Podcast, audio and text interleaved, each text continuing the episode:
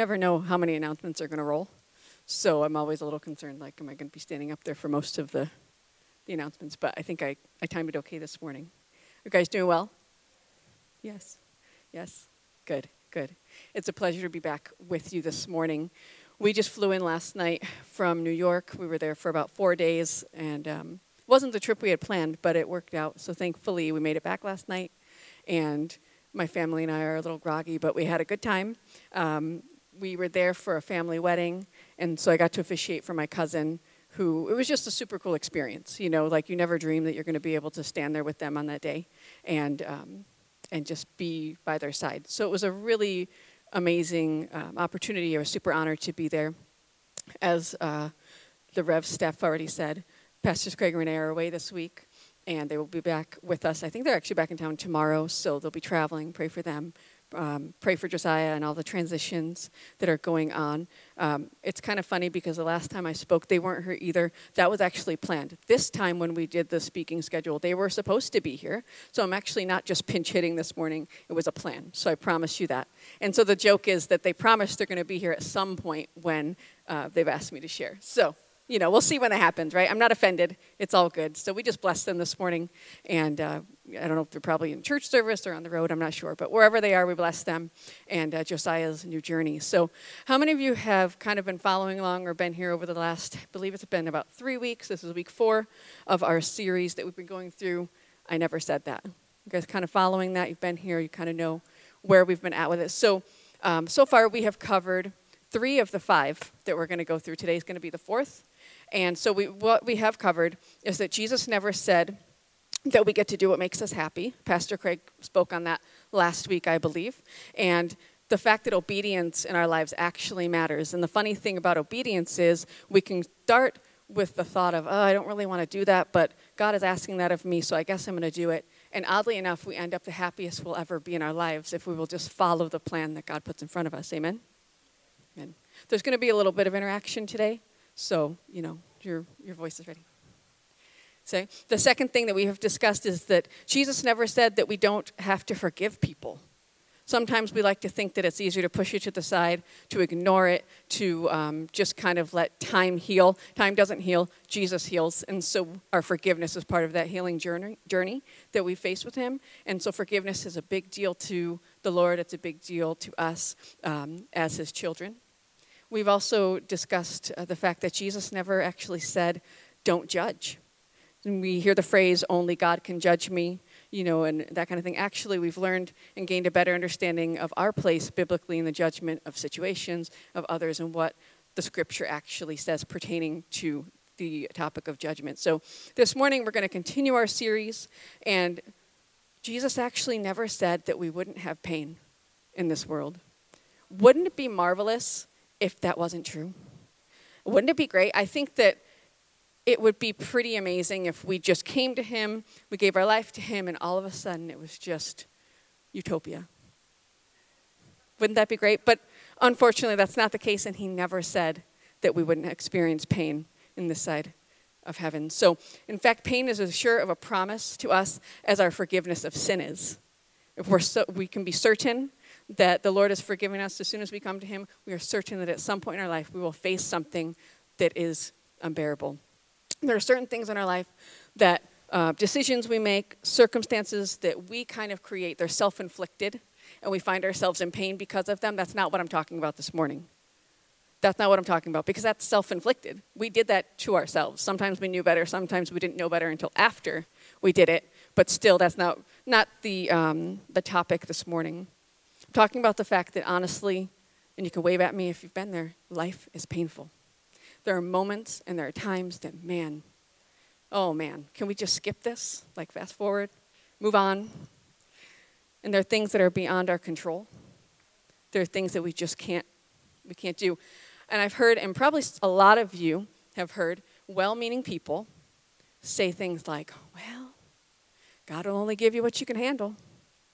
Wave at me if you've heard it. Wave at me if you have been the well meaning person that said it to somebody. Yeah, we've all kind of done it, right? But that's actually not what 1 Corinthians 10:13 is referencing here. That is a reference to temptation. That is another topic for a whole other time. So they kind of don't go together. Pain will happen emotional pain, physical pain, mental anguish. It will happen. Situations will come and they will go. We're glad to see them go, right? Situations and things that will come that we, we truly cannot handle on our own, right? So, not any, under, under any circumstance, not under any moment can we handle it by ourselves.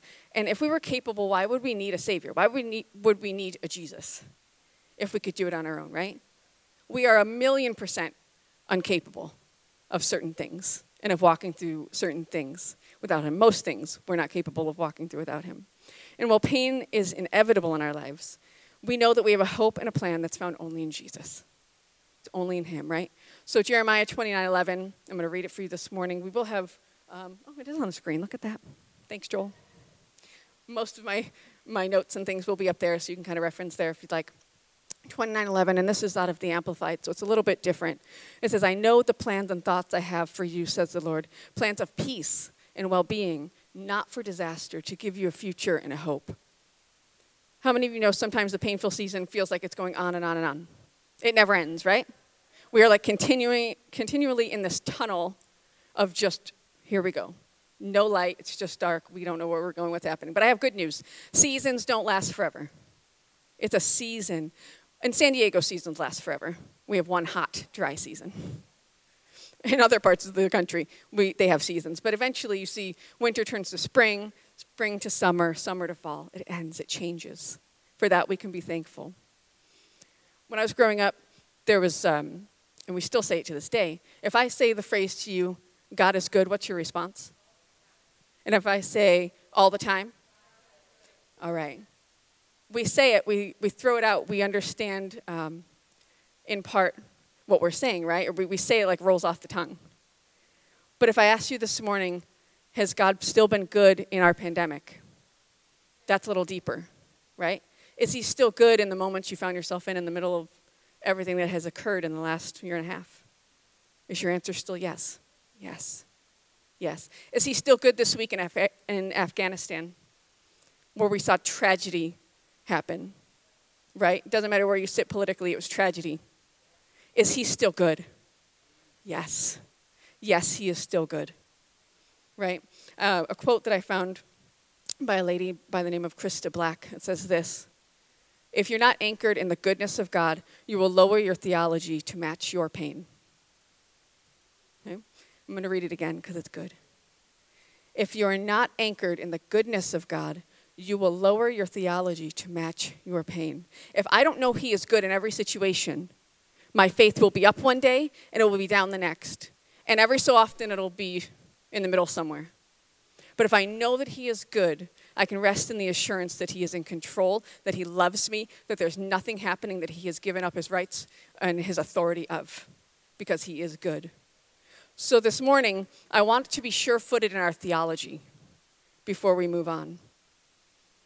We need to know who God truly is in our lives and not allow the pain, the hardships that we're going through or we've been through to shape our view of who He is. He is good. Look at the person next to you and say, He's good. All the time. Being a bad God goes against His nature. He doesn't know how to be bad. Okay? He cannot be bad because He's only good. He doesn't punish you with illness in this life. He's a loving father. He doesn't do those things to us. He doesn't sprinkle a little disaster on you. He doesn't um, dash a little trauma on you to mess with you. He doesn't find pleasure in your pain. Okay? That's mean. Wouldn't that be a mean God? If that's how he treated his children? But he is love. The scripture tells us that he is love. These things, though, they will happen because of a broken, fallen world plain and simple, not because there's a God who gets pleasure from messing with our lives. And as a parent, I have two kids. I hate to see my kids in pain. I hate it. All you want to do is fix it as a parent, right? So, how terrible of a, a human, of a parent would I be if when they were hurting, I decided to put, like, you know, put a little salt in their wound and make it worse for them, right? That's ridiculous. That's like absurdity as a parent. So God is a good father, He's a loving father, and He would never do that to us. Never. So let's allow our theology to be anchored in his goodness this morning so that we'll never question his love and his motives for us and for our families. We have to talk about the fact that there's pain, but I really want to focus on the fact of his goodness this morning. So we're going to move through this. And I want to make it clear, though, before I move on, that Jesus did know pain. He did know it. He understands it. He understands what we are going through in this, in this world. Um, he knew it, what it was to experience the pain of betrayal. We read, we read the story of Judas, who sold him out for a few pieces of silver, right? There's the pain of betrayal. We knew, uh, he knew what it was to be abandoned when uh, the crowds that you know, days before he made his triumph, triumphant um, arrival into Jerusalem, and a few days later they screamed, Crucify him from the rooftops, basically, right? Uh, he was abandoned by them. He knew the pain of grief and loss, and we read that in the story of Lazarus' death. And the Bible says that Jesus wept. He just wept over the loss of his friend. He knew immense physical pain when he went to the cross, and he knew mental anguish as he looked and saw his father turn his face from him. Can you imagine? Can you imagine? So Jesus knows. He knows what we're facing, He knows what we're going through, and He's been there. And because He was not a stranger to pain, we won't be either. I hate that, but it's the truth, right? And we're not going to continue to stay in this funk my whole message, but I had to get a few things out of the way. Okay? So praise God, He doesn't leave us in our pain. He doesn't leave us there. He's too good for that. So we're going to look at some scripture this morning that does, in fact, let us know that we'll experience it. And we're going to kind of go on from there, okay? So if you have your Bible, I'm going to be in uh, John chapter 16, verses 16 through 23. And uh, go ahead and turn there. It's up on the screen as well. All right. Verse 16. A little while, and you will no longer see me and again a little while, and you will see me. Some of his disciples said to one another, What does he mean when he tells us, A little while, and you will not see me, and again a little while, and you will see me?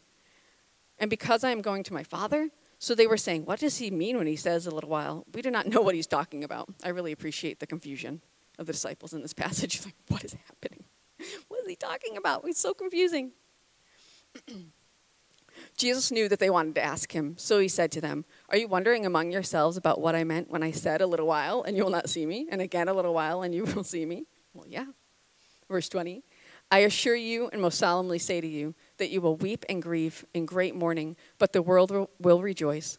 You will be sorrowful, but your sorrow will be turned into joy. Verse 21 a woman, when she is in labor, has pain because her time to give birth has come.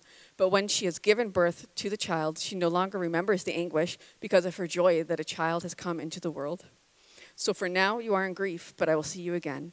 And then your hearts will rejoice, and no one will take away from you the great joy. Verse 23 In that day, you will not need to ask me about anything. I assure you and most solemnly say to you, whatever you ask in my name as my representative, he will give you. Until now, you have not you have not asked the Father for anything in my name, but now ask and keep on asking, and you will receive so that your joy may be full and complete. So Jesus is attempting to prepare them for his absence and for the fact that he's going to go away, that um, the cross is going to happen, and all these things without telling them exactly what's going to happen. He's speaking, you know, figuratively there, and you know the disciples are in confusion. They're like, "Is he literal? Is he figuratively, we're just really confused. And I just really, as I read that, I was like, these poor guys, they really don't know what he's talking about, you know? But it was kind of a funny moment for me. Verse 20 I assure you and most solemnly say to you that you will re- weep and grieve in great mourning. But 21 says, A woman, when she is in labor, has pain because her time to give birth has come. And when she has given birth to the child, she no longer remembers the anguish because the, the joy her child has come into the world. I'm a mom. I had two babies. I remember what labor was like. But I remember the greater joy of having that little, you know, eight pound guy put on my chest. So the labor, the pain that we go through is always, there's always joy that comes after it. God is too good to waste anything. There's always an end to our pain and joy in our labor. The things that we're going through, they're temporary. There's going to be a joy at the end of it.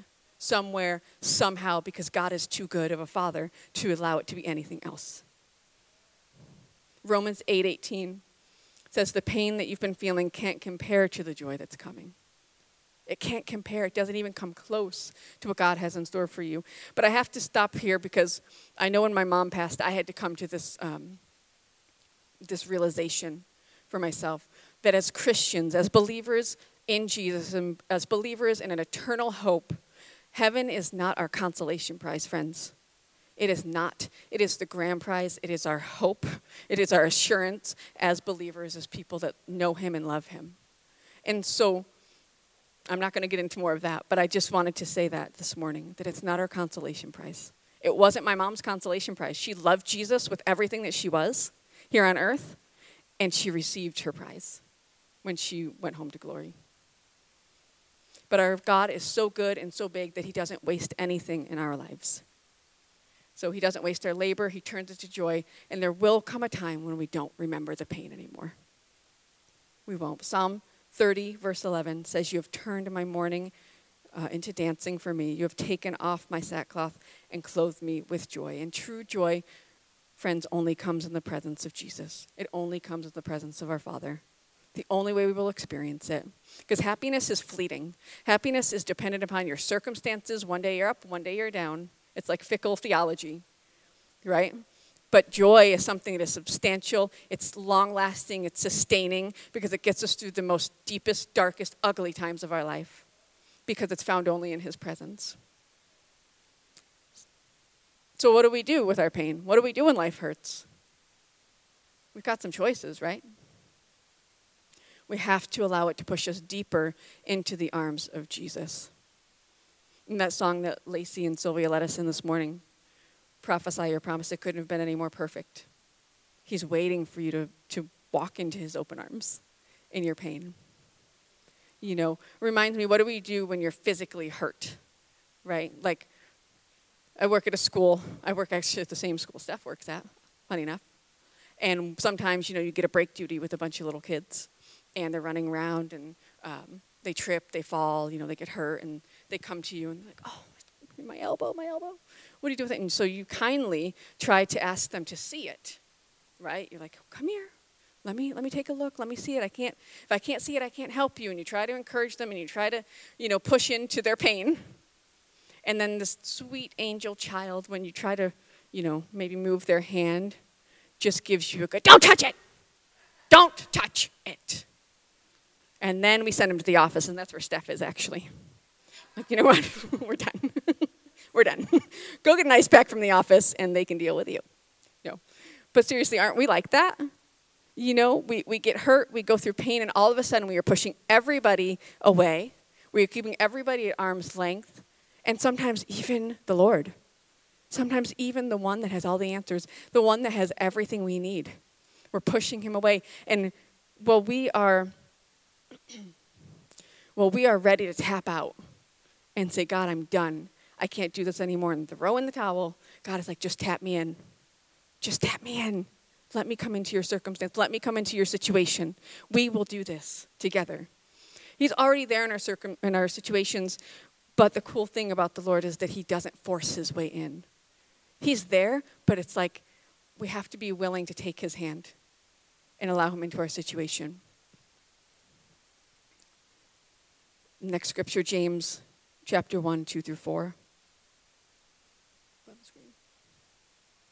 Consider it nothing but joy, my brothers and sisters, whenever you fall into various trials be assured that the testing of your faith through experience, the Amplified had to put that in there, produces endurance, leading to spiritual maturity and inner peace. And let endurance have its perfect result and do a thorough work so that you may be perfect and completely developed in your faith, lacking nothing. Look at your neighbor and say, Nothing. Nothing. The word joy comes up again. Consider all of it joy. Every moment, every circumstance, consider it all joy. Be assured that the testing of your faith through experience, boo, sometimes we don't want the experience that goes along to test our faith, right? It produces endurance, it produces longevity. Oh, by the way, it also leads to spiritual maturity, which we all should be looking after, too, right? Man, I want to be like what the heck, Jesus? This is the only way we can get there? We got to go through all this stuff? You know, but it results in a perfectly developed work that lacks nothing. Lacks nothing. How many you can think back over your, your life and you think to circumstances where you're like, you know, man, if I hadn't gone through that, I wouldn't have the understanding I have today in this area, right? Because it's developing, it's an endurance, it's a longevity. It allows you to stand in front of somebody that's facing pain and say, it will be okay. Well, how do you know it'll be okay? Because I was there once. I was there once, and my God is faithful for me. He'll be faithful for you. He doesn't know how to be anything less because faithful is his name, right? So we can't skip our process. I got a lot of parts of my story I wish I could skip. But I can look back and say, Jesus, you were faithful.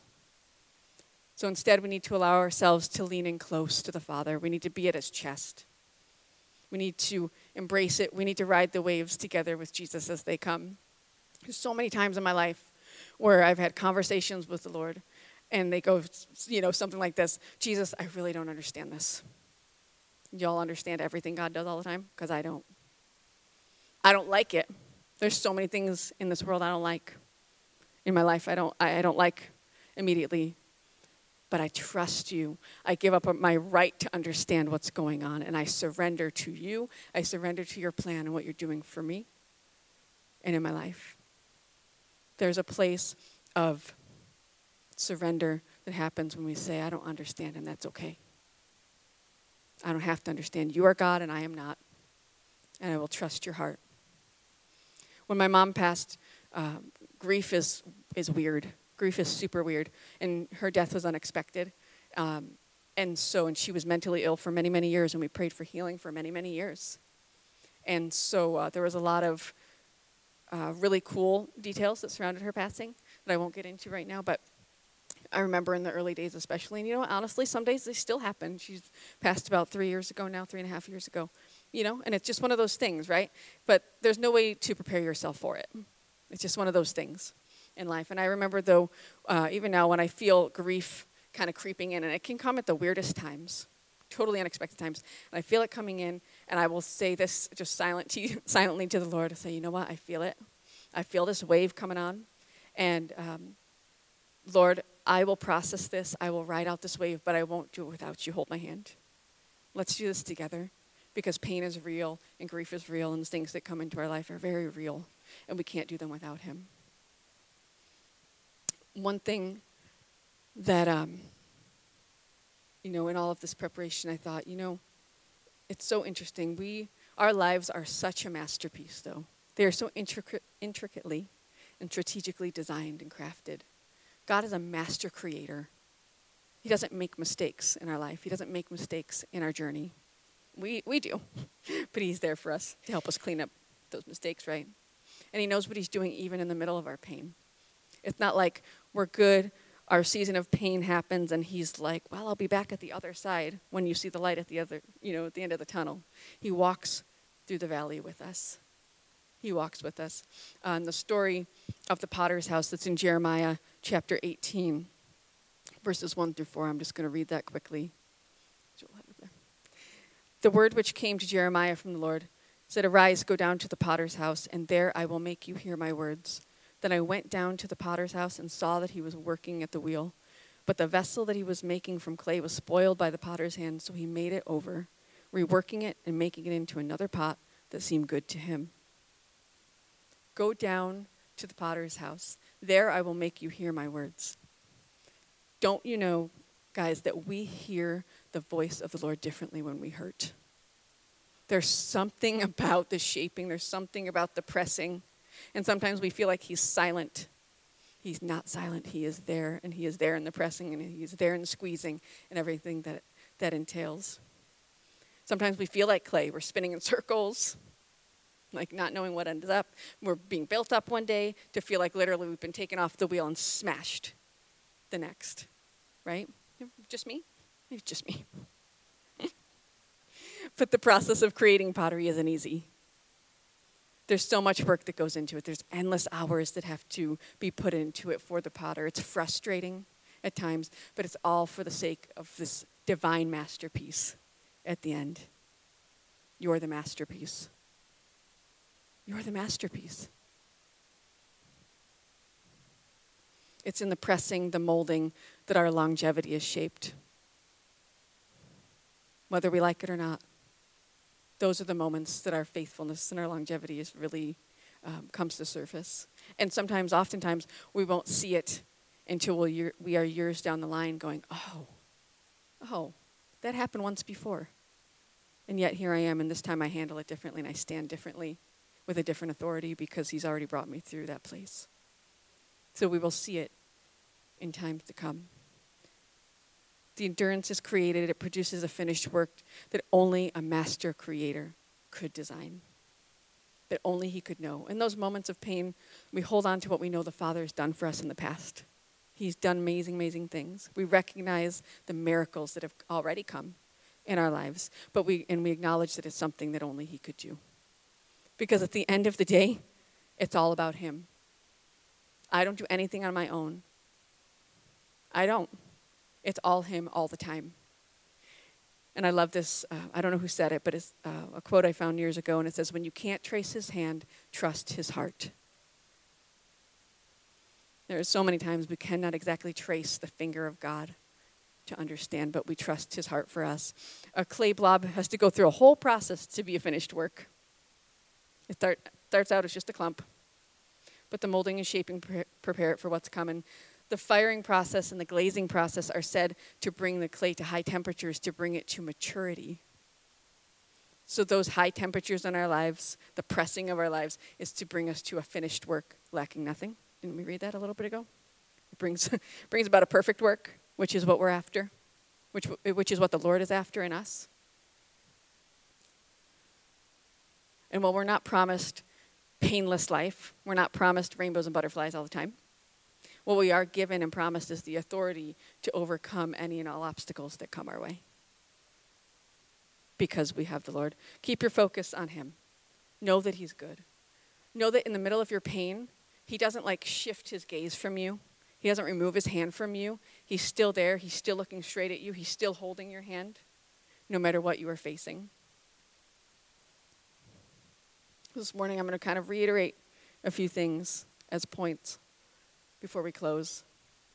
So, the first thing we're going to do in our pain, family, is we're going to trust Him. Look at your neighbor again and say, I'm going to trust Him. Making guys have conversation.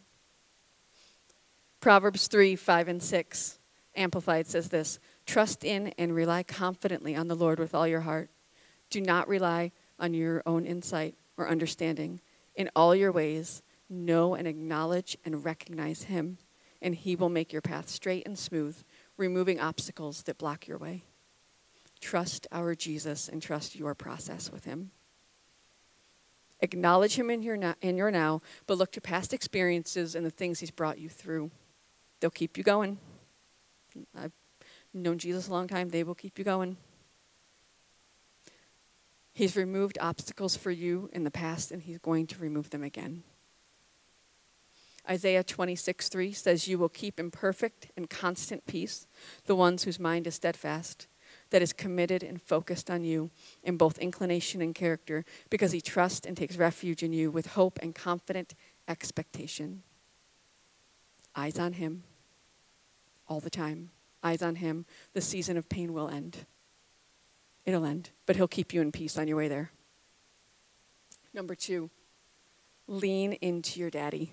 When I was little, my dad is like one of my best friends, and I would just go and like climb up into his lap and just lean, just like put my whole body on him.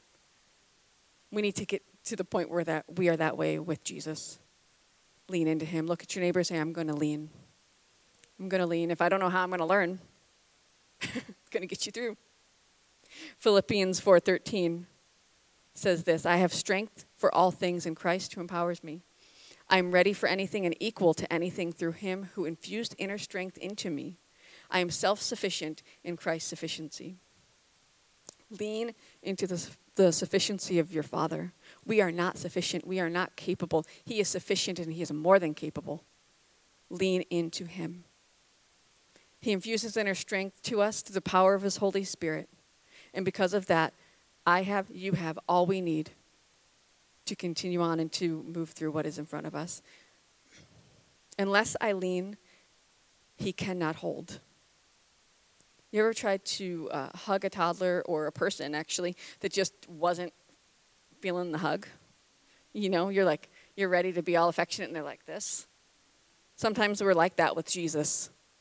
We won't relax, we won't loosen, we won't lean. And if we don't lean, he can't hold us because we're trying to attempt to do things on our own. So we have to let loose, we have to allow him to be a safe place. We have people in our lives that we deem as safe places, but the safest place should be the arms of your Heavenly Father. So, unless I choose, it's a choice, to allow Him to be sufficient in my pain, I really am just trying to be self sufficient. The third and last thing that I will say, and we didn't really cover this, so this is praise. We're going to praise Him in our pain. He knows everything about us. He's, he's in every situation. Psalm 139 speaks of his omnipresence and omniscience.